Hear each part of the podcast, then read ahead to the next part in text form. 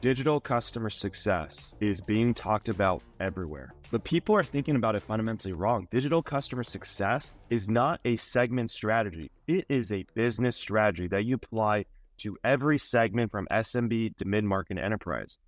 Do you agree? When we looked at digital customer success, we decided we're not going to give them just a segment to think about it.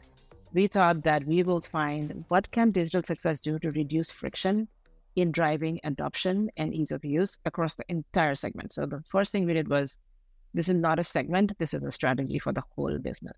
What we're doing is anything that we think is manual and repetitive, we're trying to take that away from a human being. And so that's the core philosophy.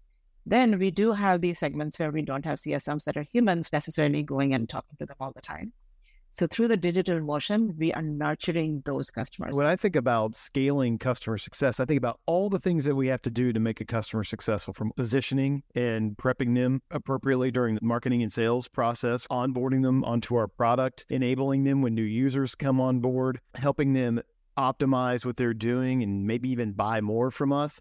Those are all activities that can be very high touch, but they can also have very low touch supports people don't want to talk to us all the time. The average buyer of software, we don't have time to talk to 15 vendors every quarter. So, how do we make the experience as low touch as possible for the customer's sake, then augment it with these human touch points where it really, really counts? The whole idea is going from that high touch enterprise, white glove service approach and adding in one to many touch points. Notice I didn't say take away the enterprise touch altogether because we, mm-hmm. we do still need that, especially for certain segments. But what I'm really intent on doing is adding one to many touch points throughout because you can have touch points with your CSM, but the CSM's got a lot of customers. Those ratios are only getting higher customer to CSM. So what I need are touch points from the company that are valuable to my customer that happen in between those human touch points. So I love that we're talking about digital customer success now across all segments, not just one.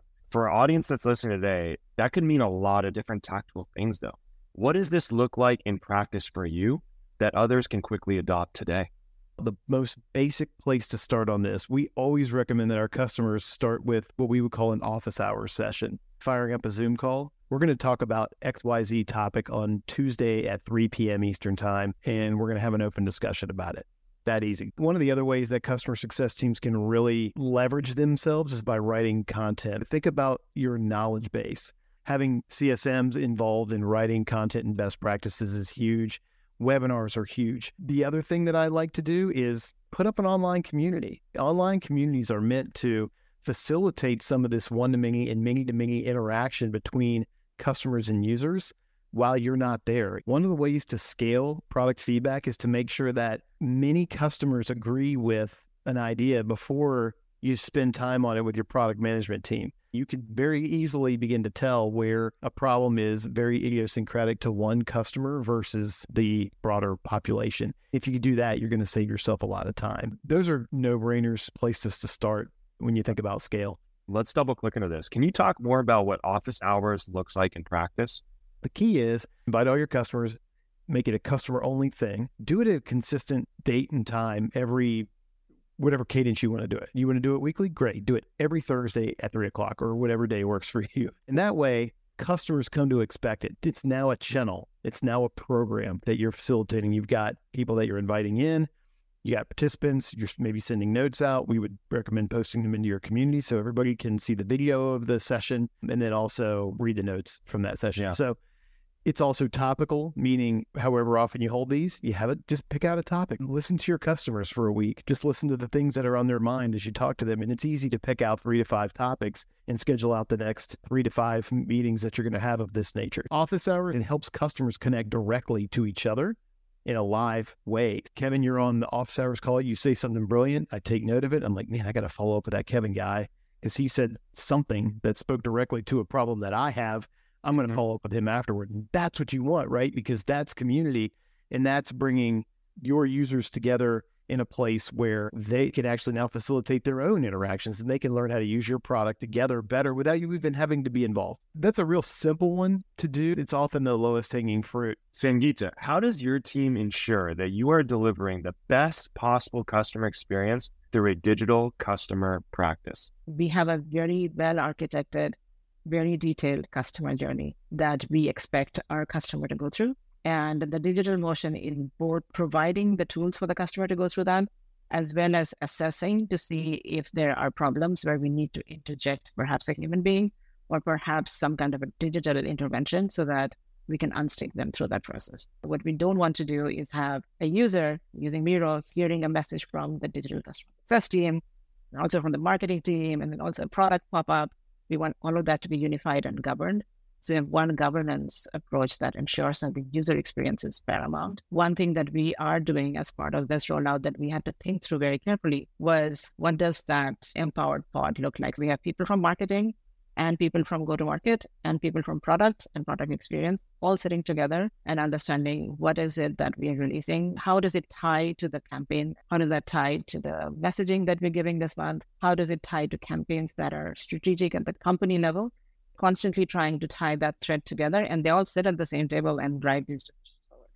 We have an incredible community that is always listening and looking to share from best in class leaders like yourself let's give back to them. What are some other learnings that you know you can share with them that helps them understand how to move to digital customer experience faster? One of my favorite stories about a scale CS program comes from our friends at Pendo. Erica Akroyd there, she was first tasked with scaling their SMB tier of customers. And what they did was they put together a pooled model and they said, okay, you three CSMs are going to handle anything that happens in this segment of customers. And the customers are going to have an email address they can get at you and you're going to answer the questions when they come in. What does that sound like to you? It sounds like support to me. So why not just let support do their job? And what they did was they pivoted away from that model and they started building programs. So program number one for them was a new user onboarding program. They had across their entire portfolio, let's call it 50 CSMs doing three to five new user training sessions per week across their customer portfolio. Do the math on that, right? Three to five per week, 50 CSMs.